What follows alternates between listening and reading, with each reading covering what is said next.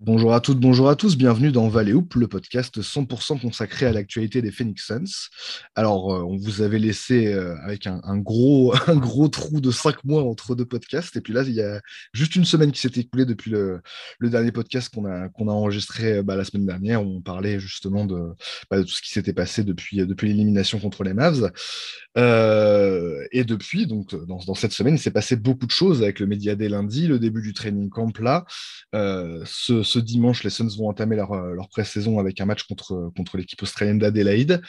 Euh, beaucoup de choses qui, sont, qui sont passées, enfin pas vraiment beaucoup de choses, mais beaucoup d'éléments, beaucoup de, d'éléments avancés dans les, dans les médias autour de ce qui a été dit dans le média D, autour de, du, euh, également du, du, trade en instance, de trade plutôt euh, de, de, Jake Roder. Alors on avait envie de débriefer un peu tout ça avant de, avant de passer euh, aux choses un peu plus sérieuses et, et, à la saison de Phoenix ultérieurement.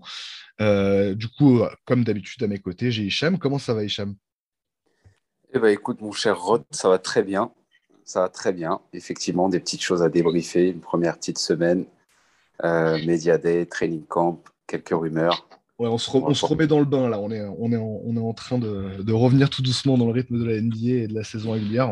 encore, encore un mois avant, un peu moins d'un mois, deux, deux, semaines pardon, avant, avant le début de, de cette saison régulière. Mais effectivement, déjà, euh, déjà, on y voit un peu plus clair et il y a des éléments qui va de, de, au sujet desquels il va falloir parler parce que moi j'ai entendu, je sais pas pour toi Hicham, mais j'ai entendu, j'ai lu beaucoup de choses là euh, depuis une semaine. Euh, on dirait que bah, la saison régulière est déjà jouée en fait et que Phoenix est, je sais pas, a fait une saison de merde et à 30 victoires, tout a explosé. Enfin c'est très bizarre hein, les réactions des gens. Il y a un petit peu de, ouais. de surréaction. Bref, on va on va parler de tout ça dans, dans l'émission d'aujourd'hui. Valley Hoop, c'est parti. Bag with the remix. These boys are my sons like Phoenix. My city. See the shots that I took, wet like I'm booked. The Phoenix Suns select DeAndre Ayton. The sun came out, I went about to drop top.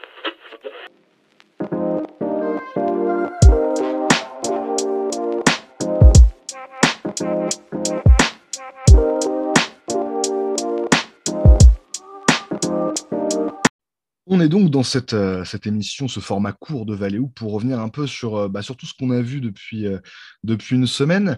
Et on va peut-être commencer par, par l'actu brûlante, on va dire, parce que c'est le côté qui est l'élément dans, dans, ce début de saison de, de, Phoenix qui ressemble à un gros point d'interrogation. On ne sait pas du tout où ça en est. Et, comme d'habitude, hein, c'est un peu le jeu des general managers, c'est du poker menteur, c'est de cacher un peu ces ses cartes et, et, euh, et, où on en est exactement. Mais bien sûr, je veux parler de, bah, de Jake Roder. Hein. La, la, semaine dernière, dans notre, podcast, on évoquait ses envies de départ, le fait que ça avait été un peu le la seule dissonance dans l'été de Phoenix, euh, ça avait été ces espèces de signaux envoyés par, par réseaux sociaux interposés de la part de, Jay pour dire qu'il avait plutôt envie de se casser. Euh, ça s'est clairement accéléré juste après l'enregistrement de notre, de, notre dernière émission, puisque alors qu'il faisait, euh, faisait partie de la liste pour le training camp, il y a, une, communication officielle, on va dire, des Phoenix Suns qui est tombée, disant que finalement il ne participerait pas à ce training camp d'un commun accord avec, avec le staff et avec le front office de, de Phoenix Dans la, perspective et dans l'idée de se faire trader. Donc là, on est passé vraiment dans quelque chose de beaucoup plus, euh, officiel. Alors, il y a, euh, ça correspond vraiment à ce qu'on avait dit la semaine dernière, donc c'est intéressant. On va vraiment pouvoir enchaîner sur, euh, sur ce qu'on avait dessiné, esquissé la semaine dernière. On avait dit que c'est toi qui avais dit ça, Hicham, qu'il y avait eu sans doute une discussion au sein de l'équipe et que, en fait, le fait que Jay voulait jouer sa carte perso et voulait continuer à être titulaire avec un gros temps de jeu, alors que du côté du staff, on voyait plutôt un Cam Johnson dans ce rôle-là euh, responsabilisé en titulaire cette saison. Euh, c'est quelque chose qui a été confirmé depuis euh, par, notamment Monty Williams au, cours du Media Day, que, Cam Johnson serait bien titulaire cette saison. Et, entre les lignes, on entend bien que c'est bah, bien ça qui a, causé un peu le divorce avec Jay, qui a été cette cette impossibilité pour Jake Roder d'accepter le fait que cette, cette, saison, il pourrait être en sortie de monde du côté de Phoenix. Lui, il veut pas ce rôle-là. Donc, écoute, on verra, on verra ce qui va lui arriver. Déjà, Hicham, je voudrais savoir, toi, ce que, ce que tu penses de, de, bah, de ce, ce, ce, divorce désormais à peu près consommé, après, à peu près officiel. Euh, bah, déjà, effectivement, on peut, on peut commencer par, euh, par faire un petit bilan du passage de Jake Roder aux Suns, puisqu'à priori c'est terminé. Et, et, et, comment dire et, être plutôt satisfait de, de, ce qu'il a apporté en termes de en termes de bah, sur le terrain et, dans le vestiaire, de dureté, de, de, mental. Ça a été un joueur très important pour Phoenix pendant ces deux saisons. Ouais, ouais, clairement, ça a été un joueur important. Il a apporté son leadership, il a apporté sa rugosité, sa, défense, euh, sa capacité à être voilà un, grognard et il y en a besoin hein, dans, dans, une équipe comme ça d'un profil grognard. Euh, c'est pas Michael Bridges ou Cam Johnson ou D.A. ou même Booker euh, qui va être dans ce rôle-là, ni même CP d'ailleurs. C'était vraiment lui le grognard de l'équipe. Et, euh, euh, et, ouais, bilan plutôt positif, bien sûr, parce que déjà deux grosses régulières, 51 victoires, 21 défaites en 2020-21, l'année où on va en finale. L'année où on met 2-0 en finale. Bon, bref. Euh, ensuite, 64 victoires bah, la saison dernière, euh, record de la franchise, donc déjà en régulière. Et sur les playoffs 2000, 2021, euh, bah, c'était très bon. Donc lui, c'était le cas titulaire, assez polyvalent en défense et en attaque. Bon, bah, on sait un peu profil streaky shooter, un peu à la Quentin Richardson à l'époque, au milieu des années 2000. Donc, le mec capable de, t'enfiler 5-6 paniers à 3 points d'affilée euh, pour te faire gagner un match à lui tout seul et euh, capable de passer par euh, des périodes de froid aussi, comme on l'a vu en playoff contre les Pels ou, ou même parfois. Euh, d'une manière plus générale, sur la saison dernière, c'est vrai qu'il a plutôt été euh, en dedans euh, au niveau de, la réussite au tir. J'essaie de regarder là les stats. Je, crois me souvenir qu'il est, est vraiment l'un des, des plus mauvais shooters de l'équipe l'année dernière, alors qu'effectivement, il est un de ceux qui a le plus gros volume. donc, mm. loin, de, loin des Cam ou, ou, même Devin Booker qui avait, plutôt fait un, un, bon, un bon résultat. Mais c'est vrai que ce que tu as, as dit est très intéressant. C'est-à-dire qu'en fait, au-delà même de son apport individuel, euh, là où on peut voir vraiment ce qu'il a, comment dire, ce qu'il a, ouais, ce qu'il a apporté au, Sun, c'est vraiment dans le collectif. Et en fait, c'est très intéressant que tu cites les bilans collectifs comme un peu euh, témoin de son passage. C'est-à-dire qu'il y a vraiment eu un côté où il a apporté sur ce, sur ce plan-là, en étant un peu, voilà, un espèce de glue guy euh, dans d'autres domaines que, que Michael Bridges, mais en apportant un peu ce qui manquait à l'équipe. Alors du coup, en basculant là-dessus on, sait donc ce qu'on va perdre avec, euh, avec Jake Roder. Donc, comme tu le dis, tu as très bien défini ce, profil, c'est-à-dire euh, assez polyvalent, euh, notamment défensivement. En attaque, c'est voilà, un rôle très limité, mais finalement assez utile. Hein, voilà. En gros, un tri c'est un peu à, ça qu'on avait affaire selon toi, qu'est-ce qu'on a besoin d'aller chercher euh, en, échange? Puisqu'encore une fois, on rappelle que euh, même si ça ne plaît pas à Jake Roder, c'est toujours James Johnson, et, euh, James Jones pardon, et, le front office des Suns qui va décider de, ce qui va se passer en termes d'échange.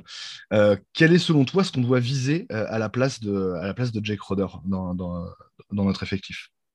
Ah, pour moi, c'est très clair. Si je devais définir le besoin par un joueur que j'adorerais qu'on acquiert en échange de Jake Crowder, c'est Jared Vanderbilt. C'est vraiment le profil qui manque dans l'équipe. Un forward un peu grand, long, un peu musculeux, capable de tenir quelques joueurs. Alors, qui va tenir des Doncic, des Giannis et des Zion? Pas grand monde. Mais il va falloir quand même mettre euh, des gens sur ces, sur ces mecs-là euh, et d'autres. Et du coup, moi, je pense qu'il nous manque vraiment ce profil big forward euh, capable de défendre autant euh, en switch sur les lignes XT qu'à l'intérieur euh, au niveau de la rugosité. Et, et j'adorerais, j'adorerais Jared Vanderbilt. C'est vraiment ce qu'il nous faut.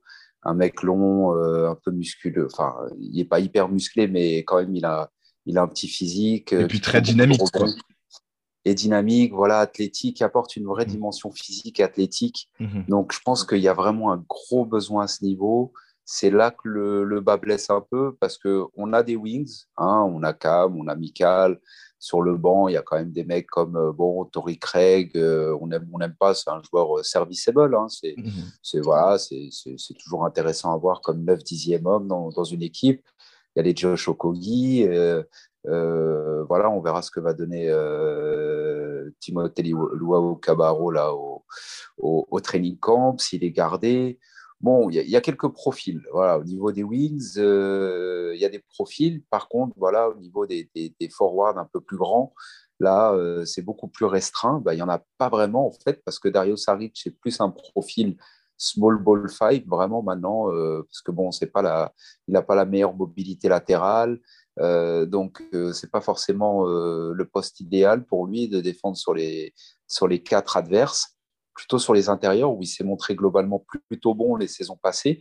On se rappelle de quelques sorties quand même assez magistrales, même face à des mecs comme Joel Embiid, des bons passages. donc, c'est vraiment sur les mecs un peu rugueux à l'intérieur. Il n'est pas mauvais du tout. Il me rappelle un peu Shining Fry. Par contre, euh, voilà, il, manque ce profil athlétique. Donc, ouais, un mec comme Jared Vanderbilt, ça serait parfait. Il y a d'autres profils comme ça dans la ligue, mais bon, des joueurs disponibles euh, dans un échange pour Crowder, échange à deux ou à trois. Je ne sais pas s'il y a full, je ne sais pas s'il y en a des masses, mais a priori, euh, voilà, ça serait vraiment sur ce genre de profil-là que moi je m'orienterais. Vraiment. D'accord, ouais, c'est assez intéressant. Alors du coup, ce que, ce, que, ce, que, ce, que, je comprends de ce que tu me dis, c'est-à-dire que c'est plus essayer de combler euh, dans, dans, notre effectif, dans notre roster, ce qui, ce qui manque un peu en termes de profil, plutôt que vraiment de trouver un joueur qui va apporter, pas forcément sur le même poste, mais, euh, mais l'espèce d'expérience et de, et de dureté euh, que, que, Jay, que Jay Crowder apportait. Est-ce que selon toi, ça peut pas poser Enfin, est-ce qu'il n'y a pas un risque de justement de ne pas euh, de ne pas apporter euh, de, justement un profil un peu euh, d'expérience, un profil un peu de, de, comme tu disais précédemment, de grognard. Est-ce qu'il n'y a pas un risque à perdre un peu ce profil-là et à pas le remplacer? Parce que moi, justement, quand, quand j'y réfléchis, je me dis, bah, ça pourrait être intéressant. Alors, je, vais relancer l'Arlésienne Eric Gordon, mais ça pourrait être intéressant d'avoir un profil un peu comme ça, c'est-à-dire un mec vraiment d'expérience, un mec rompu un peu au joutes de playoff, parce que c'est aussi ça dont on va avoir besoin. Euh, parce que, comme tu le disais, en fait, euh, dans notre 5, euh, là, dans notre 5 tel qu'il se présente actuellement, donc avec Cam Johnson à la place de Jake Roder, ça manque un peu de cette, de cette espèce de. ouais, presque de vice, presque voilà, de, de de, dureté euh, mentale. Hein. C'est pas seulement physique, c'est aussi mental. Euh, on se souvient, de toute façon, voilà, ça restera dans les grands moments de Jake Roder, mais tous ces, tous ces regards, toutes ces poses, ces, petits, ces petites danses, la face au Lakers, c'est un peu ce côté-là. C'est-à-dire que lui. Ah, provoque, ouais. Bah voilà, c'est ça. Il, est, il était aussi très fort là-dedans. Euh, est-ce que pour toi, c'est pas un côté qui risque de manquer? Alors, sans dire que Gordon a, peut apporter la même chose, hein, bien sûr, mais, mais est-ce que c'est pas ça, justement, qui risque de nous faire défaut si on le remplace par un profil un peu plus. Euh, un peu plus jeune et un peu plus dynamique, comme, comme tu le définissais avant.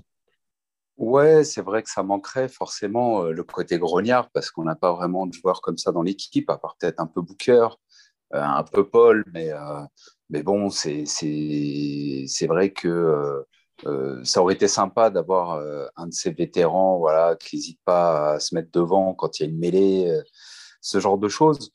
Mais je pense que le plus important, euh, parce que peut-être qu'on n'aura pas le beurre et l'argent du beurre, mhm. c'est déjà de pouvoir combler des brèches au niveau du jeu vraiment euh, pur et dur, c'est-à-dire au niveau du rebond, de la défense intérieure, de la capacité à switcher euh, sur des lignes XT, la capacité à, pouvoir défendre sur quelques freaks de la ligue. Donc, moi, je privilégierais vraiment plutôt cet aspect-là. Pour revenir à ce que tu disais, Gordon, c'est vrai que tous les deux, on n'est pas contre du tout cette idée-là, en espérant bon, qu'il soit pas trop blessé, ou en tout cas, quand ça compte le plus en playoff, qu'il puisse apporter. Bon, bah, typiquement, si tu peux avoir un Gordon euh, qui vient au Sun, ça voudrait dire, ouais, Jay Crowder plus certainement Chamette, par exemple. Mhm. Hein, comme ça, ça match les salaires. Au niveau du salaire, De toute façon, euh, si, si, si tu as Gordon qui arrive, ça veut dire que Chamette, il joue plus. Donc, euh, ça serait ça un peu le deal.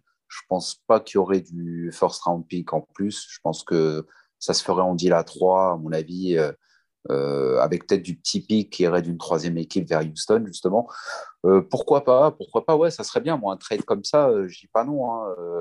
je pense que Gordon, c'est vraiment, voilà, il a ce côté un peu pitbull qui va au cercle, il a un bon pourcentage à trois points, il est capable quand même de se créer un peu son shoot et de créer un petit peu pour les autres aussi. Un petit peu, c'est pas sa spécialité, mais, mhm. bon, il, voilà, il, est capable d'apporter ses deux, trois passes euh, décisives par match en sortie de banc. Euh, tu me diras Chamette aussi, mais bon, euh, il, est, meilleur scoreur. et plus physique, l'ami Gordon. Mhm. Mais si je devais choisir, moi, ce serait vraiment Jared Vanderbilt ou mhm. un, joueur dans cette position-là, enfin de ce profil-là et avec ces caractéristiques-là. Pourquoi? Parce qu'il est jeune, parce qu'il a un contrat voilà, où tu as encore le contrôle sur lui pour deux ans et au-delà si tu décides de le garder. il ira avec la timeline quand même d'une équipe qu'on rappelle est jeune. Booker, c'est jeune, Michael, c'est jeune, Cam, c'est jeune, Ayton, c'est jeune, Chamet, c'est jeune, Campaign aussi. Euh, tous ces joueurs-là euh, sont, euh, au Kogi. Enfin voilà, il y, a quand même pas mal de jeux. Même, même un mec comme Saric, voilà, il y, a pas mal de joueurs dans cette équipe qui ont 27, 28 ou moins. Même moins de 26 pour la plupart des, des, cadres. Entre, 24 et 26, à part qui est un petit peu plus jeune, mais en gros, c'est entre 24 et 26 pour la plupart des cadres.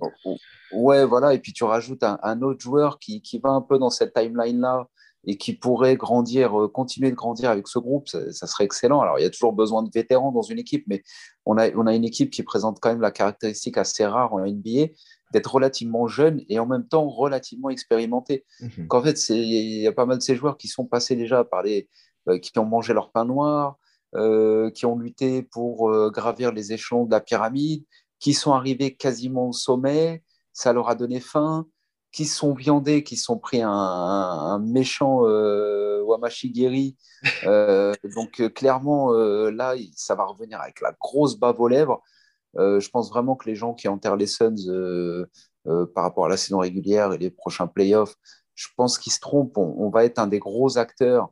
Alors peut-être pas le clear favorite comme on était la saison passée, mais parmi les 4-5 équipes vraiment prétendante au titre. Je pense que vraiment, il faut qu'on nous reconnaisse toujours ce statut-là, euh, euh, même, même sans Jay. On verra ce qu'on aura en retour, mais je pense quand même que l'ossature, elle est là.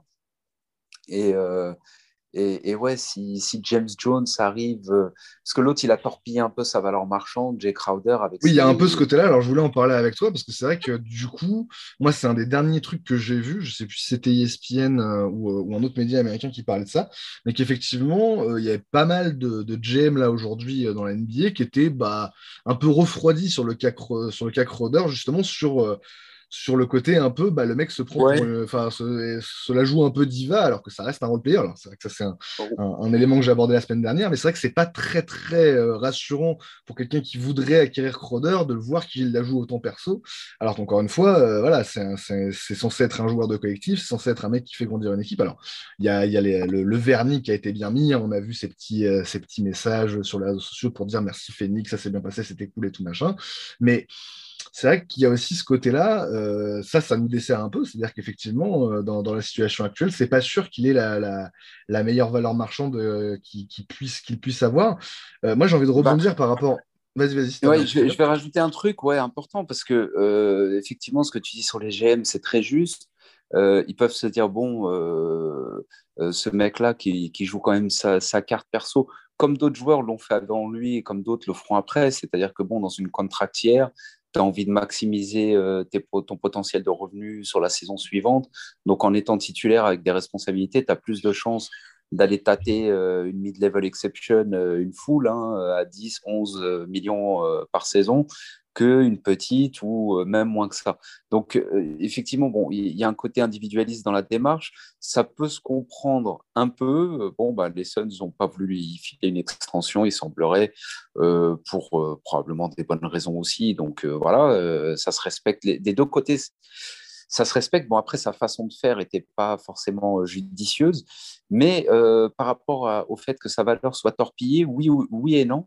Parce que oui, certes, ce qu'il a fait cet été, ça, aide pas, mais c'est quand même un joueur qui, globalement, sur toute sa carrière NBA, je crois que c'est 11 saisons, et si je dis pas de conneries, je crois que c'est 11 playoffs. C'est un joueur un peu euh, comme euh, Patrick Beverley, euh, maintenant aux Lakers.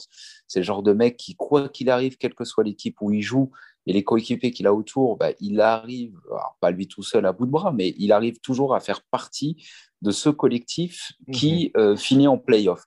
Et, Jay Crowder, c'est un peu, le, c'est un peu le, la même chose, c'est-à-dire que c'est un joueur qui a un vrai pédigré en saison régulière et en playoff. Il arrive à, amener, à, faire partie toujours de collectifs qui sont performants.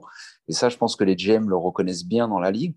De ce que je comprends dans les rumeurs et par rapport à ce qui se dit à droite à gauche, bon, chez des médias que j'apprécie plus ou moins, mais voilà, au moins sur ce côté-là, ils, sont assez unanimes, c'est que quand même Jake Crowder a de la valeur dans le sens où c'est un vétéran qui est respecté, qui arrive toujours à être performant collectivement, qui apporte individuellement, surtout en défense. Tout ça, c'est reconnu et je pense que ça finira par aboutir sur un trade où, certes, les Suns ne seront pas forcément gagnants.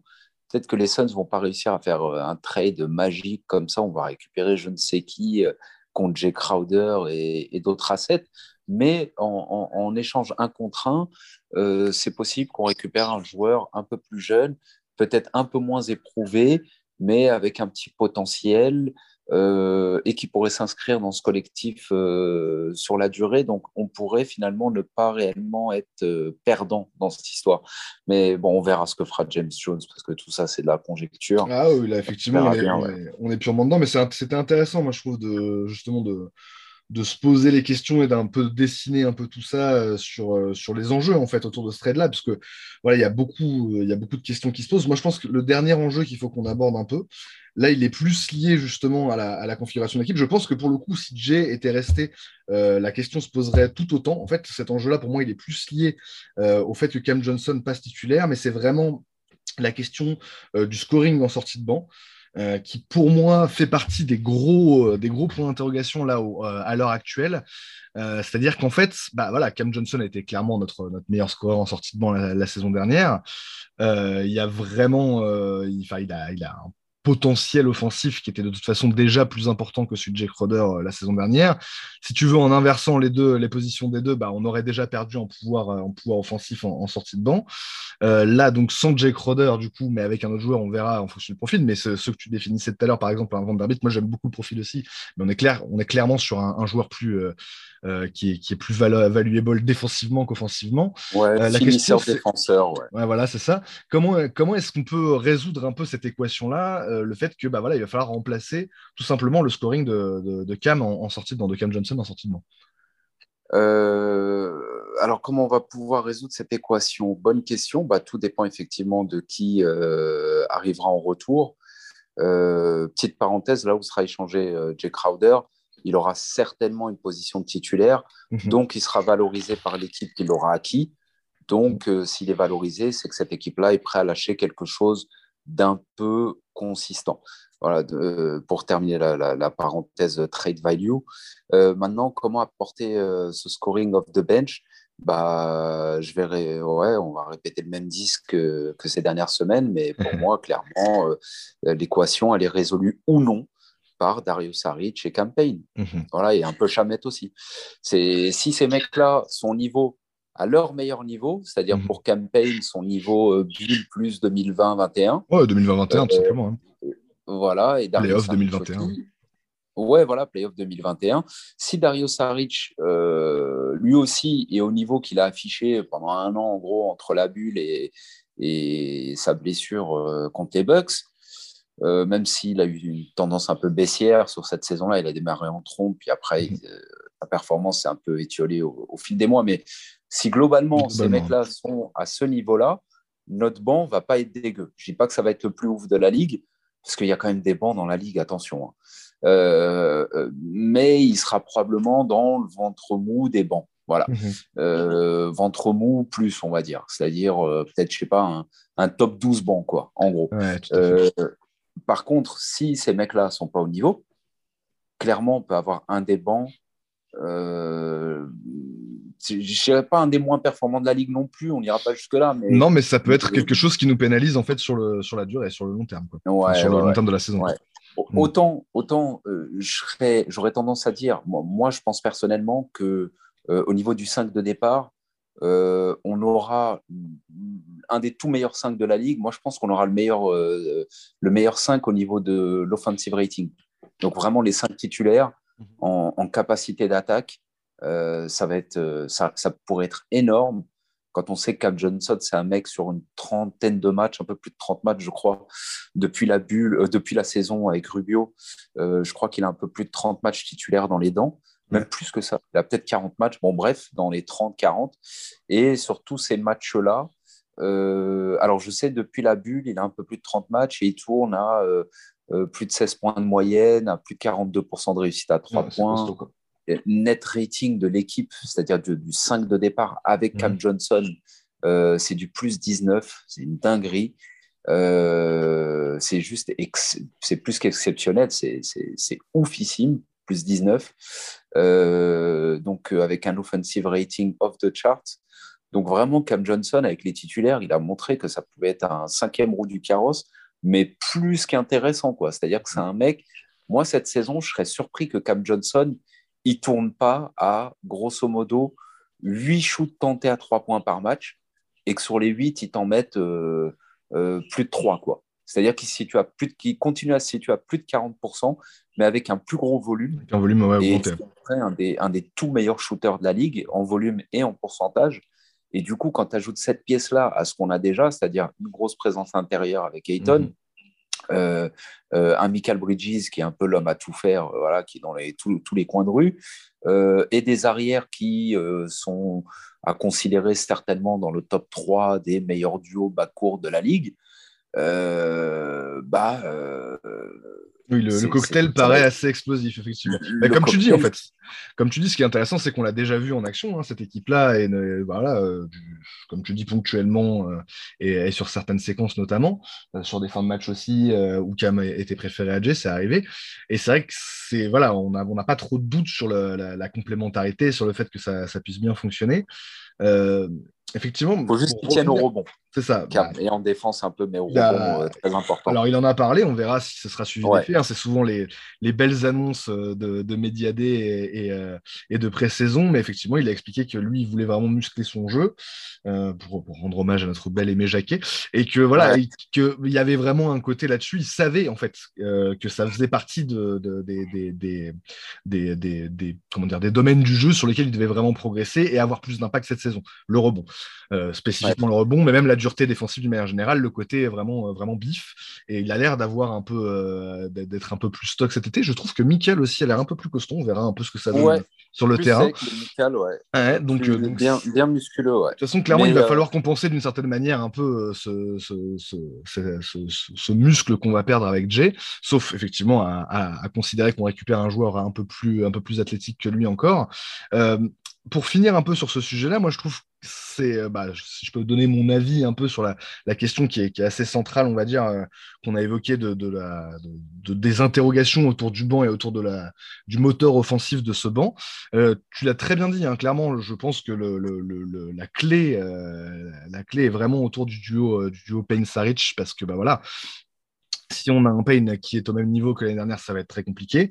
Euh, mais ça n'était oh. pas l'année dernière. Et, on, et tu, enfin voilà, comme tu dis, on l'a répété ces dernières semaines, ça, Payne n'a jamais été aussi bon que dans des, configurations où il tournait autour de Dario qui était un peu en tour de contrôle. Donc c'est vrai que si on arrive à retrouver cette efficacité-là, c'est pas mal. D'autant plus qu'effectivement, on a une, nouvelle arme, entre guillemets, euh, par rapport à cette saison 2020, 2021, qui est Chamette, donc qui s'est plutôt bien intégré l'année dernière. Pour moi, c'est ça a été un peu euh, un, comment dire pas une déception, mais un joueur où c'était c'était pas évident à lire ses performances euh, l'année dernière parce qu'il y avait du bon, il y avait du moins bon. Il a été plutôt euh, agréablement surprenant euh, sur le côté défensif.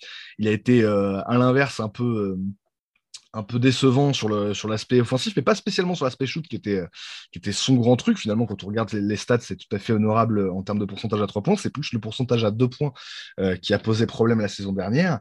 Et pour moi, euh, ces trois joueurs-là sont très importants comme tu l'as dit, mais c'est aussi euh, et il va falloir que Monty soit très intelligent avec ça. une comment dire une bonne architecture des, des, des cinq mineurs entre guillemets, c'est-à-dire bah finalement, il va falloir arriver, quels que, soient, quels que soient les profils et quels que soient les joueurs, que nos cinq titulaires soient pas mal utilisés euh, dans, dans, des, euh, dans des secondes units, en fait.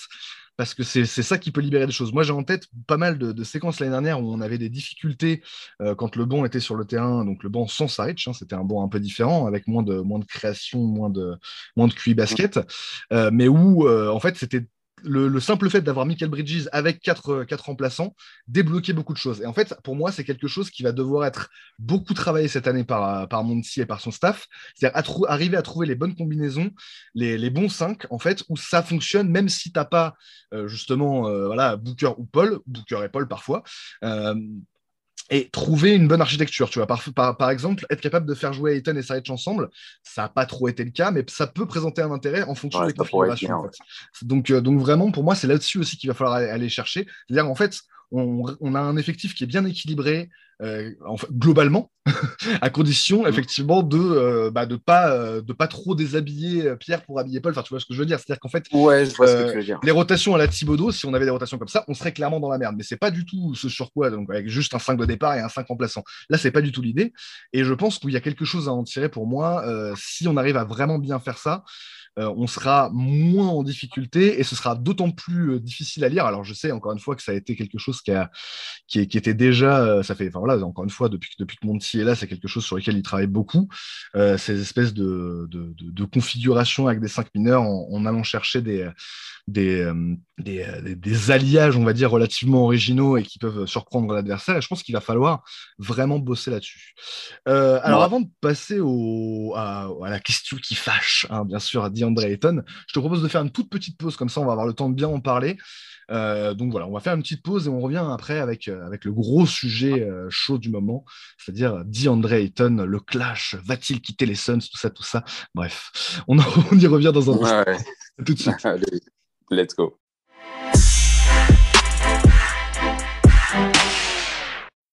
Alors, on est euh, toujours dans Valley Hoop et toujours dans cette, euh, ce, format court. J'aime bien l'idée format court, même si on va forcément euh, croquer un peu l'heure. Hein. C'est toujours un peu comme ça que ça se passe. Peut-être un peu, bon, on verra. en tout cas, oui, l'idée était dans cette, dans cette deuxième partie et dernière partie de parler vraiment de, bah, du cas, du cas de DeAndre Ayton. parce qu'il y a eu beaucoup, voilà, beaucoup d'interprétations, beaucoup d'extrapolations de, qui ont été faites. Alors, dans un premier temps, moi j'aimerais, Hicham, avant de te, donner la parole, peut-être reprendre un peu les faits. Euh, les faits, euh, les faits tels qu'on les a. Alors, les faits tels qu'on les a, on peut remonter un peu à ce qui s'est passé cet été. Donc, euh, le, dernier match où il ne joue que 17 minutes. Les papiers qui sortent derrière dans la presse américaine pour dire que bah voilà, il y, a un gros clash entre Ayton et, Monty, entre Ayton et Chris Paul. puis donc l'épisode de la, de la free agency où bah il est, euh, conservé par Phoenix euh, au prix d'un alignement sur, euh, sur une offre faite par, par Indiana, sur le, donc le contrat max, en gros le maximum qui pouvait lui être proposé par, par une autre équipe. nous, effectivement, ça aurait peut-être été plus, mais du coup, voilà, on, on s'en sort pas trop trop mal là-dessus. Et donc, du coup, derrière, autour de ça, un silence radio pendant, pendant plusieurs mois jusqu'à ce médiadé de lundi dernier où bah, ça a fait naître beaucoup, voilà, encore comme je disais, d'interprétations. Couler beaucoup d'encre. Ça a fait couler beaucoup d'encre, euh, même, même chez les supporters des Suns, hein, certains qui ont, qui ont, commencé un peu à paniquer, oh. à se dire mon Dieu, voilà. Et en fait, voilà, si on reprend les faits euh, sur, sur cette, ce médiadé, on a, eu, on a vu un DeAndre Ayton beaucoup moins euh, extraverti, beaucoup moins expansif que, que ce, dont, ce dont on avait l'habitude. C'était un ça, ça a toujours été un joueur très souriant, très, très bonne ambiance, voilà, à sortir des, des phrases euh, un peu, voilà, des, punchlines et ce genre de choses. Euh, là, ça a été vraiment euh, minimum syndical hein, sur, sur, cette, sur ce médiadé, sur cette représentation médiatique, sur ces quelques, quelques interviews. Voilà, minimum syndical, il a très, enfin voilà, il n'est pas, il est pas rentré dans les détails, il a juste répondu oui, non, euh, sans aller beaucoup plus loin. Il y a eu des éléments qui ont, euh, encore une fois, certains extraits qu'on tournait en boucle derrière, euh, qui, ont servi après justement aux interprétations dont on parlait précédemment. Le, la, principale, c'est quand on lui demande si voilà, il est content d'avoir signé à Phoenix et qui dit bon bah voilà, c'est comme ça que ça devait se passer. Premier, premier point. Puis second point, qui est, ressorti pour le coup pas le jour même, mais le lendemain, il y a eu cette, euh, cette question euh, autour de, de, Monty Williams et cette déclaration euh, faite par DeAndre Ayton de, de, dire qu'il n'avait pas parlé à, à Monty depuis depuis le match 7 et depuis ce, cette catastrophe contre les Mavs, euh, quelque chose qui a été ensuite confirmé par, par Monty. Alors voilà, dans tout ça, euh, il y a eu donc deux écoles, euh, deux écoles interprétatives, on pourrait dire, sur, sur, sur la fanbase des Suns, même au-delà. on va dire que dans les médias un peu mainstream, un peu les médias à sensation, ça a vraiment été immédiatement interprété comme Ah, Ayton est mécontent à Phoenix, Ayton veut partir, c'est la fracture dans le vestiaire, c'est l'horreur absolue. C'est une façon de voir les choses qui a été euh, reprise également par d'autres fans, enfin par des fans de, de, la franchise aux États-Unis, mais, mais, aussi en France. Bon, je pense, voilà, on pas l'idée d'attaquer qui que ce soit, mais par exemple, notre, notre cher Alex de Trash Talk qui a directement pris le truc comme Ah, bah, il se sent. Vraiment, c'est la bonne ambiance à Phoenix et tout machin. L'autre euh, école, on va dire, euh, là-dessus, sur tout ce qui s'est passé sur ce Médiadé, ça a été de dire, bah, en fait, c'est pas euh, la froideur apparente et, évidente de, de DeAndre elle n'est pas dirigée contre la franchise, elle est dirigée en fait contre la sphère médiatique qu'il a, euh, qu'il a bastonné allègrement depuis, euh, depuis trois mois, enfin qu'il n'a jamais été très tendre avec lui euh, pour plein de raisons, et parfois de manière, manière tout à fait justifiée sur, sur son côté un peu soft parfois, sur ses déclarations parfois maladroites. Hein. On rappelle qu'il avait dit pendant les playoffs que bah, lui, de toute façon, il dormait de trois heures par nuit parce qu'il adorait jouer, jouer aux jeux vidéo et que voilà, sa, priorité, la nuit, c'était de jouer aux jeux vidéo, pas de dormir. Bref, ce genre de truc qui avait fait que bah, d'une manière générale, hein, les médias euh, ont, fait, euh, ont souvent fait les, leur chou gras de, des, différentes déclarations prises de position de DeAndre Ayton, n'ont pas hésité à, le tacler. Et effectivement, alors là, on parle de, si on doit donner un nom, c'est notre, notre éternel optimiste Flex, euh, Flex from Jersey, qui est sur, Twitter, un des insiders les, plus, les plus connus de la communauté Suns, et qui, est bah vraiment, j'aime cette, cette ce qualificatif éternel optimiste, c'est quelqu'un qui voit toujours le bon côté des choses et qui a cru voir euh, dans cette, euh, comme je disais avant, cette espèce de froideur de, de DeAndre Ayton, un, changement de comportement et un côté. Bah en fait, voilà, les, médias, je vais plus vous donner à manger comme vous aimez qu'on vous donne à manger. Je vais me concentrer sur moi, sur l'essentiel, et je vais aller droit au but. Et l'important, ce sera de répondre sur le terrain. Et en fait, là où on peut lui donner crédit là-dessus, c'est qu'il y a certains éléments euh, dans, dans, ce qu'a répondu, euh, dans répondu Ayton, qui vont clairement dans ce sens-là, euh, dans le côté, bah, c'est bien de parler, mais en fait, maintenant, c'est sur le terrain qu'il va falloir que je montre que j'ai progressé, qu'il va falloir que je montre que voilà, tout ce qu'on a pu me reprocher n'est plus d'actualité. Et effectivement, il y a cette dimension-là qui est assez, euh, qui, marquante. Mais d'un autre côté, il y a aussi effectivement cette espèce de, situation un peu, un peu what the fuck de se dire comment ça, tu n'as pas parlé à, Monty Williams depuis trois mois? Et Monty qui dit ouais ouais non, on n'a pas parlé. Enfin c'est assez particulier. Comment se positionner au milieu de ça Hicham, comment tu as vécu, toi, cette, euh, cette espèce de voilà d'affolement euh, autour de DeAndre Ayton depuis quelques jours? Qu'est-ce que voilà, qu'est-ce que tu en, qu'est-ce que en penses?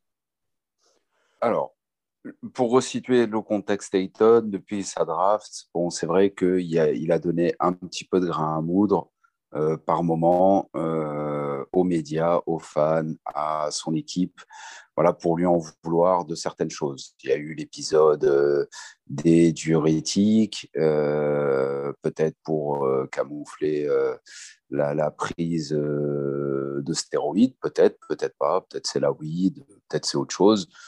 Euh, moi, j'ai toujours soupçonné la weed, mais voilà, euh, ça se trouve, je me cours complètement. Et ouais, il a effectivement pris des stéroïdes à l'époque, j'en sais rien. Bon, bref, il y a eu cet épisode-là. Il y a eu le côté, effectivement, comme tu l'as rappelé, un peu soft parfois de son jeu. Tiens, je pourrais dunker. Non, je pose un petit lay-up de ballerine. Euh, voilà, très raffiné, mais pas vraiment féroce. Bon, deux points, c'est deux points. Ok, il est très adroit. C'est un des joueurs les plus efficaces de la ligue sur son volume de, jeu, à la fois en temps de jeu et en nombre de prix euh, rapporté, bah, son efficacité, c'est un des joueurs élites de la ligue. Donc on peut difficilement lui en vouloir euh, à ce niveau-là, mais c'est vrai que tous les fans aimeraient euh, le voir apporter ce côté un peu féroce bah, qui manque en plus dans l'équipe. C'est-à-dire qu'il y, a tellement peu à manger à ce niveau-là depuis plusieurs années, au niveau du, gros dunk qui fait mal euh, sur la truffe de l'adversaire, voilà, pour bien marquer le coup. Et tout, il y a beaucoup de fans qui lui, qui lui en ont longtemps voulu, vraiment par rapport à ça. Donc c'est une question de style. Et, euh, et, je trouve que c'est lui faire effectivement euh, un faux procès. Euh, ce qui compte le plus, c'est l'efficacité, c'est ce qu'il apporte sur le terrain. Et là, de ce côté-là, il n'a il a vraiment pas déçu, surtout depuis deux ans. Même depuis Rubio, depuis trois ans, il, il a prouvé que ça pouvait être un, joueur dependable, hein, sur qui tu peux compter. Euh, en playoff, il l'a montré en 2021. Là, à nouveau, euh, en 2022, euh, on se rappelle quand même que c'est pas Chris Paul, c'est pas Booker parce qu'il était blessé la moitié de la série, mais bien DeAndre Ayton qui a qualifié les Suns contre ses Peds rebelles.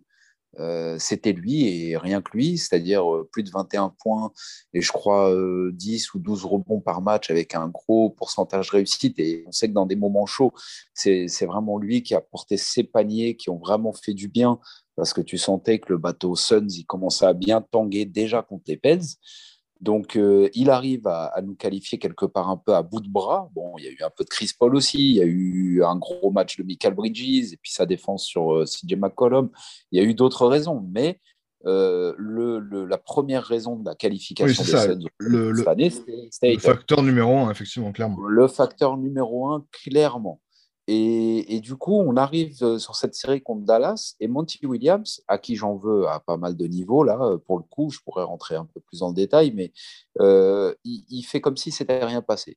C'est à nouveau retour. Bon, bah, on fait comme d'habitude, des mêmes et on recommence. C'est d'abord les ballons à Booker, évidemment. important de rappeler qu'on a envie qu'un maximum de ballons passe par lui, bien sûr, mais c'est aussi, euh, tiens, Chris Paul, euh, tu gardes ta position dominante en attaque, en,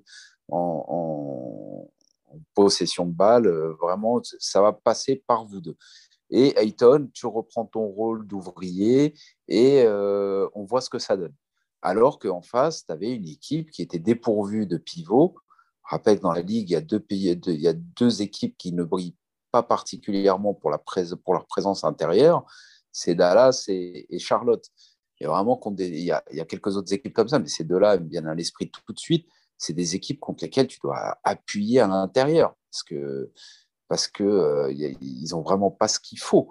Euh, on rappelle que leur pivot, euh, pendant pas mal de, séquences sur la série, ça a été Maxi Kleber, qui est un mec un peu un, un Saric en mieux, quoi. C'est-à-dire, bon, voilà, capable de shooter, euh, joueur intelligent, euh, pas très grande taille, euh, small ball 5 ou 4, un peu musculeux. mais voilà, normalement, Ayton, il aurait dû. Sur une série comme ça, Ayton, il, peut et doit tourner à 25 points, 12 rebonds. vraiment, il a tout pour il a toutes les armes pour, et en face, c'est pas du gros défenseur. quoi. La preuve, ils ont pris Javel Magui, euh, un pivot qui maintenant a quoi 35 ans, 36 euh, ans, euh, pour 3 ans. Ils l'ont signé 3 ans de Javel Magui. et en plus, ils ont dû un peu surpayer le Gus parce que bah voilà, ils en avaient vraiment besoin et qu'il n'y avait pas beaucoup de solutions.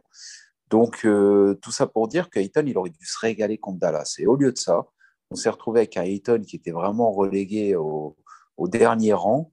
Euh, on sentait qu'il n'était pas très responsabilisé en attaque et que ça le démotivait en défense. On a toujours vu que Ayton, sa défense était souvent conditionnée par euh, la capacité de ses coéquipiers à l'impliquer un peu en attaque. Euh, que même s'il a embrassé, entre guillemets, embrassé, accepté son rôle d'ouvrier ces dernières années, euh, on, voit bien que les matchs où il brille le plus en défense, c'est des matchs aussi où il a tendance à briller en attaque et, à être un petit peu euh, gavé de ballon. Là, ce n'était pas du tout le cas. Et euh, ce match 7, bon, bah, qui a été une catastrophe à tous les niveaux, au niveau du coaching, au niveau de la production des joueurs, tous les joueurs. Il n'y en a pas un seul qui est sorti du lot. On s'est mangé un des pires blow-outs de l'histoire de la Ligue en match 7, surtout à ce niveau-là de la compétition ça a vraiment été un film d'horreur. La preuve, la, plupart des fans et la communauté Suns a mis des mois à, se remettre de, ce choc hein, qui a vraiment, euh, qui a vraiment euh, cassé, le, cassé les jambes de, toute la communauté. Et, pour revenir à ce que tu disais, bah, effectivement, il a été dit que euh, Monty n'a pas parlé à Eaton depuis ce fameux match 7. Alors Monty se défend de ça en disant oui, ben bon, j'ai laissé mes joueurs tranquilles. J'ai parlé à très peu de joueurs et même quand je les voyais sur le terrain d'entraînement et que moi j'étais à l'étage, je venais pour les saluer, mais rien de plus. Je les ai laissés tranquilles dans leur mental space. Ok, ça peut se respecter comme position, d'accord, puisque rien que les fans, déjà, on a mis des mois à exorciser euh, cette défaite horrible et cette sortie de piste euh, horrible en, en, début, enfin, au mois de mai dernier. Donc, je peux comprendre la position de Monty, mais en même temps, tu peux pas agir avec tous les joueurs de manière uniforme. Quand tu es un coach qui comprend vraiment son rôle de coach, tu sais qu'avec le joueur A, tu vas parler d'une certaine manière et qu'avec le joueur B, tu vas peut-être parler d'une autre manière pour pouvoir vraiment pénétrer les esprits euh, au, mieux. C'est-à-dire qu'il y a des joueurs, c'est comme une entre, dans une entreprise, c'est pareil. Tu as des employés, il euh, faut les pousser pour en tirer le meilleur. Tu as des employés euh, avec qui tu vas être beaucoup plus dans le coaching positif. tu vas devoir même parfois les caresser dans le sens du poil pour en tirer le meilleur parce que sinon bah, tu vas les perdre chacun a sa personnalité, chacun a sa, sensibilité, sa capacité de résistance au stress, euh, à l'autorité, etc. Donc, dans une équipe NBA, c'est pareil. Il fallait que Monty gère ses joueurs, pas de manière uniforme, mais de manière personnalisée. Tu parles pas à Chris Paul comme tu parles à DeAndre Ayton. Chris Paul, tu vas arriver franc du collier, tu vas lui dire les choses comme elles sont, et le mec, il va te répondre par rapport à, à ce qu'il connaît du basket. Et comme on dit, c'est le genre de mec qui a, qui a plus oublié sur le basket que nous, on n'apprendra jamais. Donc, euh, c'est voilà, le genre de mec, euh, leader dans l'âme, euh, connaisseur du basket sur le bout des doigts. C'est des mecs avec qui tu passes pas par quatre chemins pour décrire une situation. Avec un mec comme Ayton, tu vas prendre quelques pincettes, peut-être surtout quand il est dans une position un peu délicate, où le mec il va négocier son contrat, il ne se sent pas appuyé ni par sa hiérarchie, ni par son coaching staff. Euh, voilà, tu, te sens un peu seul, euh, entre guillemets, tu vois, euh, on an island. Donc, moi, je peux comprendre la position Dayton, qui a eu l'impression peut-être d'être lâché, d'être isolé, d'être pris comme le bouc émissaire dans l'histoire, alors que c'était injuste. Il n'avait pas être le bouc émissaire dans cette histoire, parce que la défaite contre les Mavs, c'est pas forcément lui moi, je la, mets surtout sur, euh, euh, au, débit de, de Monty Williams. La défaite, il s'est fait out-coacher littéralement à partir du match 3 par euh, Jason Kidd, qui l'a scoulé dans tous les sens. Donc, Monty Williams, il faudrait qu'il arrive à se remettre en question. Bon, bah, ça confirme le fait que Coach of the Year, c'est un trophée maudit. Quelque part, ça aurait été mieux qu'il ne reçoive pas ce trophée de merde parce que à chaque fois qu'un coach reçoit ce trophée, euh, c'est que des catastrophes. c'est vrai, c'est vrai, effectivement. C'est un trophée maudit, dégueulasse. Euh, on n'aurait pas dû pousser euh, pour que Monty Williams il ait, ce trophée. je ne pense pas que ce soit nous qui ait, changé grand-chose, mais bah, après, voilà, c'est justement le. Les maudits, ce trophée. Presque d'une certaine manière, en fait, c'est le, le, le, Moi, ouais, moi, je suis qui avait été fait en saison régulière. Quoi, mais, bon, moi, en tout cas, je, suis plus, j'aurais plus tendance à dire que Monty Williams, il devrait quand même se remettre un peu en question. Mhm. Il devrait discuter avec ses joueurs. C'est à lui de faire le pas. C'est pas aux joueurs de dire oh, coach, je peux discuter avec toi un peu. C'est comme si toi, tu allais voir ton. Enfin, oui, on, peut aller voir son patron en disant est-ce que je peux, ou son manager, est-ce que je pourrais discuter parce qu'il y a un truc qui va pas et tout. Mais c'est quand même toujours mieux quand c'est le manager, celui qui est censé prendre du recul, celui qui est censé prendre la hauteur, celui qui est censé. Euh, euh, aussi prendre du poids sur lui pour euh, alléger celui de ses équipes. Enfin voilà, c'est tout ce côté-là du bon manager qu'on aimerait retrouver en Monty Williams, qu'il aille voir son équipe, les membres de son équipe pour dire tiens, je voudrais te parler d'un truc, voilà, on va crever l'abcès. Bon, il s'est passé ci, il s'est passé ça. Maintenant, comment on va faire la prochaine fois pour pas tomber dans le même écueil On va faire ça. Et voilà ce que j'attends de toi. Et tu vas être responsabilisé et tu vas avoir plus de ballons. Alors, il y a peut-être eu ces discussions hein, depuis euh, ces derniers jours, c'est possible. Hein. Mhm. Euh, mais en tout cas, j'espère que ça a été le cas, parce qu'on va arrêter, on n'est pas à la cour de récré, euh, on n'est pas à l'école primaire. les petites rancœurs là, qui durent des semaines, des mois et qui aboutissent à des situations qui ne cessent de pourrir à cause des égaux, ça, on n'en a rien à foutre. Quoi. on n'en a rien à foutre. Mhm. C'est, maintenant, c'est deux adultes qui doivent se rencontrer et se dire, OK, où est-ce qu'on va à partir de là Ayton, tu es numéro un de la draft, tu veux devenir All-Star, tu sens que tu en as les capacités, ok, eh ben, montre-moi, je vais te donner les ballons. Je vais faire en sorte qu'on te donne les ballons. Et Ayton, il l'a dit, hein, il a dit, voilà, il vaut mieux que je montre plutôt que je parle. eh ben, très bien, très bien, c'est tout ce qu'on veut voir. On veut voir un Ayton qui parle moins. Euh, on va arrêter avec les chaînes euh, en or et les Dominaton et les conneries et les machins. Montre sur le terrain, sois féroce, fais tes stats aussi, puisque tu vas être All-Star et montrer que tu fais partie de la ligue bah, fais ton 20.12 rebonds euh, avec gros pourcentage de réussite et, de la défense pour montrer que tu fais définitivement partie du gratin des pivots de la NBA, dont je sais qu'il est tout à fait capable. Moi, j'y crois.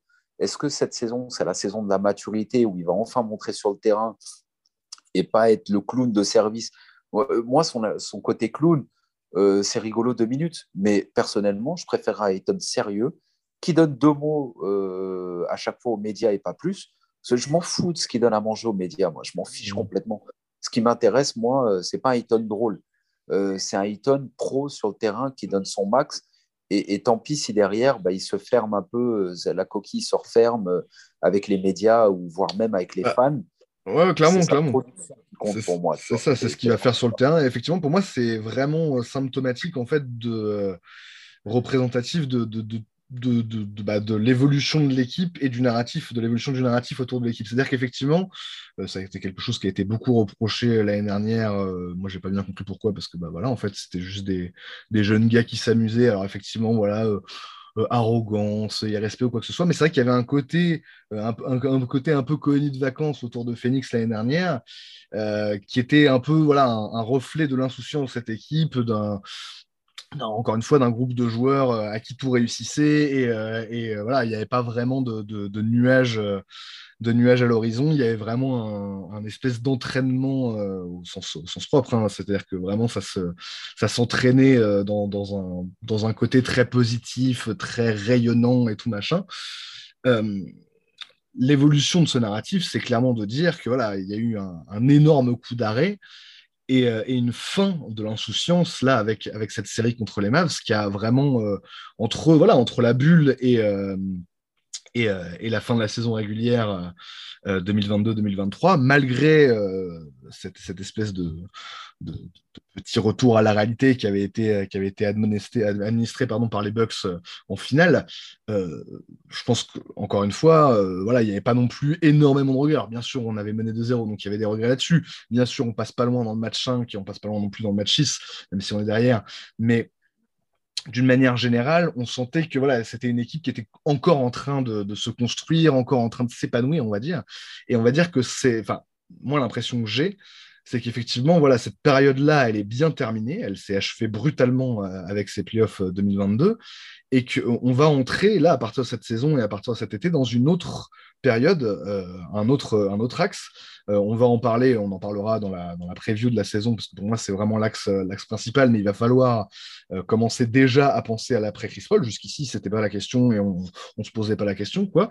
Mais, mais à partir de cette saison, il va falloir se poser la question. Et effectivement, inversement, il va falloir que les jeunes qui étaient pour l'instant un peu protégés, un peu sur, dans, leur, espèce de, sur, sur, nuage, hein, c'est vraiment ça, sur un espèce de nuage depuis, euh, depuis deux ans, et évidemment Ayton en priorité, euh, passe, à, une vitesse supérieure, une vitesse supérieure qui est celle peut-être, oui, justement, du, euh, d'un professionnalisme plus, plus marqué. On est moins là pour rigoler, on est plus là pour casser des bouches, et effectivement, c'est ce qu'on attend, hein. en tant que fan, c'est ce qu'on attend. Donc moi, si tu veux, c'est un peu le truc euh, j'ai eu du mal. Alors, effectivement, tu as, bien, as vraiment bien, bien défini les, les enjeux autour de, de la relation Monty-Ayton et tout machin, qui a été le, le, point un peu, un peu central. Mais moi, j'ai vraiment eu du mal avec l'interprétation de Ah, oh, il a pas l'air content d'être là, il a pas l'air content d'être là. À la limite, ouais, je pense content. Pas que ça. Mais même, même à la limite, ça, on s'en fout. Tu vois, l'important, c'est de jouer, c'est de faire du, enfin, voilà, c'est de faire de, de, du sale sur le terrain, en fait. Et en fait, ce qui est très intéressant je pense dans tout il s'entend bien avec ses coéquipiers, il aime bien ses coéquipiers. Ah oui, ça, il n'y a pas de. Bien, il adore Phoenix. Ouais, c'est ça, il n'y a pas vraiment de, il y a pas vraiment de, double pensée par rapport à ça. C'est-à-dire qu'effectivement, d'une manière générale, euh, s'il dégage moins de joie de vivre là, c'est parce qu'il en a pris plein, plein la gueule, et encore une fois, euh, en, partie à raison, et encore une fois, voilà, euh, collectivement aussi, c'est-à-dire que bah, quand, tu te, quand tu te prends, et tu l'as très bien dit toi-même, quand tu te prends une, telle, une telle déroute dans un match 7 euh, devant le, monde entier et que bah, voilà, derrière tu prends des punchlines pendant trois mois et tout machin, bah, effectivement, tu n'as pas très envie de sourire en fait, tu as, juste envie de cogner en fait. Et je comprends, enfin de cogner au mm. sens, au sens, au sens imagé, bien sûr, mais dans le sens où l'idée c'est maintenant, euh, c'est, enfin, ça va pour moi avec beaucoup de choses qu'on va devoir voir cette saison sur Phoenix, c'est-à-dire que c'est il y, a un passage qui va devoir être fait et en fait il n'y a, plus vraiment de, promesses à faire. il y a plus, euh, et j'espère qu'on va, qu'on va réussir à faire ce, passage-là, cette transformation-là, mais, euh, mais ce, un changement de mentalité globale, et c'est pour ça que c'est intéressant. Alors, ça connecte un peu, je te repasse la parole juste après, mais ça connecte un peu avec, euh, c'était un peu la caution, Jake Roder, un peu la caution sérieuse, voilà, grognard, comme tu disais, et tout machin, et finalement, se séparer de, joueur -là, de ce joueur-là, pour responsabiliser tous les autres par rapport à cette question-là de bah en fait t'es pas là pour rigoler, tu es là pour voilà pour être une équipe sérieuse et dangereuse de A à Z, c'est-à-dire bah, en saison régulière ne jamais donner les matchs et en, et en playoff être, être, être, une, être une formation qui est capable de s'adapter, d'être d'avoir des euh, comment dire de différents paliers euh, de performance quoi c'est ce genre de choses-là qu'on va devoir voir. Et pour moi, l'attitude qu'on a vue, euh, notamment de la part d'Ayton euh, pendant, pendant ce Média elle colle avec cette mentalité-là. Bien sûr, il va falloir le montrer sur le terrain. C'est le, premier, euh, le premier niveau. C'est très bien hein, tout ce qu'on peut dire, tout ce qu'on peut dégager. Interprétez-le comme vous voulez. L'important, c'est ce qu'on va montrer sur le terrain. Et moi, c'est vraiment ça que je retiens de toute, de toute cette toute cette tout, ce tout le pataquès là autour de autour d'Ayton, c'est en fait Là, ce qu'on a vu au Média D montre qu'en fait, voilà, toute, la, toute la façade, toute l'apparence, aujourd'hui, c'est plus vraiment ce qui compte et c'est plus ce qui est important, même dans la tête de, de Diandré. Et ça, pour moi, c'est quelque chose d'assez, euh, d'assez prometteur. On verra ce que ça donne sur le terrain, évidemment.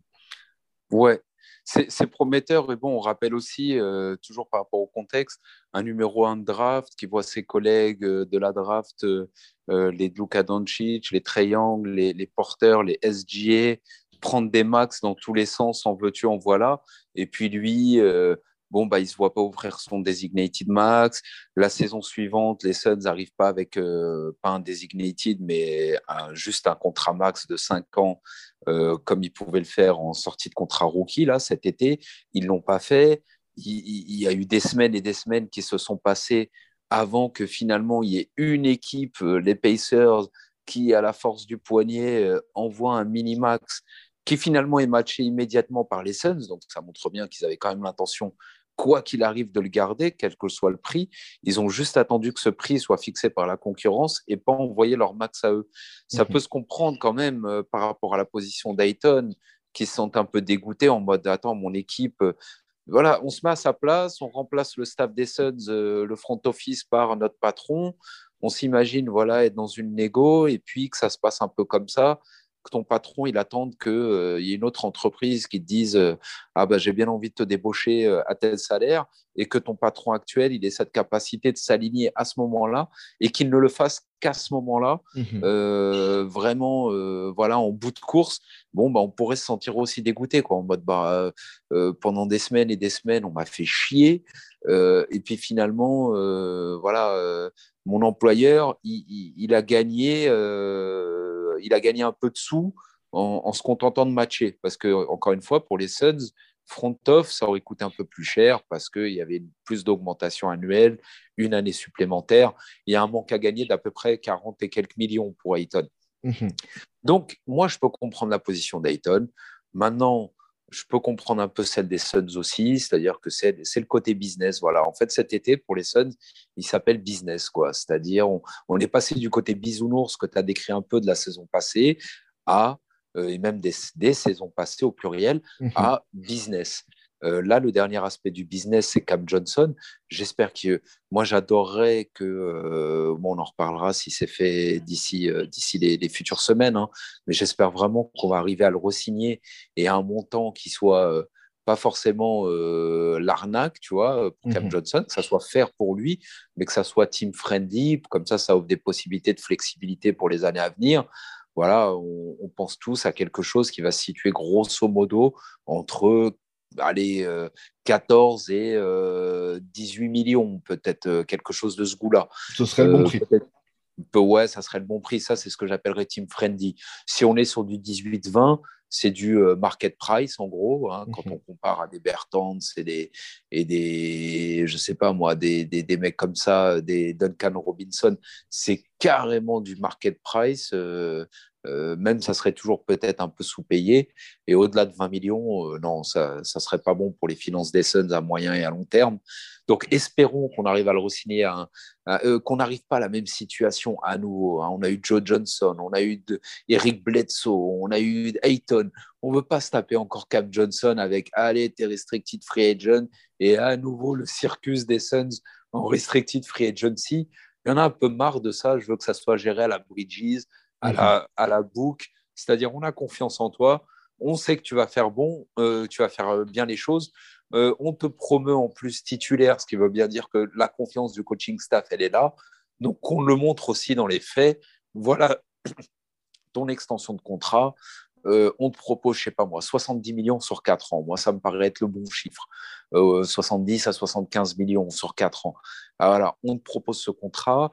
on prend le risque nous, on croit en toi et montre-nous que euh, tu les vaux. Et, euh, voilà, et puis euh, que tout se passe comme ça, plutôt qu'on attend de voir ce que tu vaux vraiment pour te signer ton prix de marché l'été prochain. Il y en a marre de passer par ces phases-là. Tu vois, il y a un moment, il faut jeter à l'eau. Cam Johnson, on y croit. Envoyer une petite sauce. J'espère que c'est pour bientôt. Et, ça serait bien, ça, ça, serait un petit peu une petite douceur dans ce monde de brut là cet été. ça serait une bonne chose quoi. Bah clairement, clairement. effectivement, c'est bien de c'est bien de finir un peu un peu là-dessus parce que bah ça, comme tu dis, il y a un côté avec euh, avec Ayton qui a été un peu un peu douloureux et je sais pas si on peut vraiment dire mal géré, mais en tout cas voilà, c'est c'est pas optimal dans la manière dont ça se oh, passe. serveur, il a dû faire des siennes encore. Ouais, ça, il y, y, a eu des histoires autour de ça sans doute, mais effectivement, ce qu'on peut retenir de tout ça, comme tu le disais, euh, juste pour finir sur le cas, le cas euh, avant, de, finir cette émission, euh, ce qu'on peut retenir, c'est qu'effectivement, le, sentiment de revanche qui, qui anime, qui anime Diandré la de cette saison, il est, comme tu l'as dit, il est relativement légitime finalement. Parce qu'il y a un côté, voilà, alors sans aller jusqu'à Luca et Trey, qui pour moi méritent amplement plus leur, leur, leur, max, mais de voir que des joueurs un, peu, un peu moins performants que lui euh, notamment MPJ, hein, on va pas revenir là-dessus éternellement, mais voilà, c'est sûr que ça, a dû faire, ça a dû faire bizarre. Mais on, euh, on signé euh, ses prolongations et que lui a dû voilà, se prendre plusieurs, plusieurs, plusieurs bus dans la tête en mode Ah bah finalement tu n'auras pas ça, finalement tu n'auras pas ça. C'est sûr que tout cet aspect-là n'a pas dû être évident pour lui et a dû motiver aussi en lui la, volonté de, bah, changer, de changer les choses, espérons-le. Euh, et, mm. on verra. Et voilà, pour moi, c'est là-dessus aussi que ça va se, ça va se jouer. Et, euh, et, en fait, il peut être un symbole en fait de, de, de, l'état d'esprit revanchard de toute l'équipe. En fait, il peut être un moteur euh, sur, sur cet aspect-là. Autant. ouais, moi j'y crois. À, l'âge, à l'âge qu'il a, on peut difficilement demander à Paul de se surpasser, de voilà. Mais là, on est typiquement dans le, dans, dans le cas de figure avec DeAndre Ayton de du joueur qui peut passer un, palier énorme en, en, comment dire en shiftant un peu mentalement et en, et en disant bah, voilà fini, fini, de rire et maintenant voilà c'est les choses sérieuses et on va voir ce qui se passe quoi. Et effectivement. je précise un truc. Vas-y. Enfin, ce que j'avais précisé, c'est tu parlais de Paul. Euh, moi, j'ai envie de dire maintenant, ça suffit les bêtises. quoi. C'est-à-dire que pour Monty Williams, la mission cette saison, ça consiste à, à, faire ce shift. Euh, de deuxième Même collectivement. offensive. Tout à fait. Voilà, collectivement, qu'on passe de mhm. Paul à, à Eaton, ça y est. Ça, je suis, tout à fait d'accord. Mais là, pour le coup, tu es en train de faire du teasing sur notre, sur notre preview de la saison qu'on fera, qu'on fera dans quelques semaines. Donc, écoute, on va, on va garder encore un peu tout ça euh, au, frais dans, dans, nos têtes. On va essayer de, bah, euh, bah, de, trouver, de trouver, bien sûr, des, axes très intéressants pour, pour cette preview qu'on vous fera. On va regarder un peu les matchs de pré-saison aussi, même si c'est jamais ultra comment dire, c'est jamais ultra, euh, ultra décisif dans ce qu'on voit après, mais là, voilà, on va, on va rentrer petit à petit, voilà, encore un peu plus euh, dans, dans, cette, euh, cette pré-saison et dans la l'approche de la, de la, saison régulière. On vous retrouve donc très bientôt pour une, pour une preview complète de, de la, saison à venir des Suns. D'ici là, bah, voilà, merci, de, merci de nous avoir écoutés. merci à tous nos auditeurs. Bah, comme d'hab, un grand merci à toutes les personnes qui nous suivent, euh, qui nous soutiennent, euh, voilà, qui parlent de nous en bien ou en mal si ça devait arriver. on est toujours ouvert à la discussion. Euh, s'il y a des choses qui vous semblent judicieuses, n'hésitez pas à les partager. S'il y a des choses qui vous semblent complètement hors sujet ou, crétines de notre part, ben, n'hésitez pas à nous en faire part aussi. On est ouvert au dialogue, au débat. Et c'est Comme les Suns, on essaie de s'améliorer.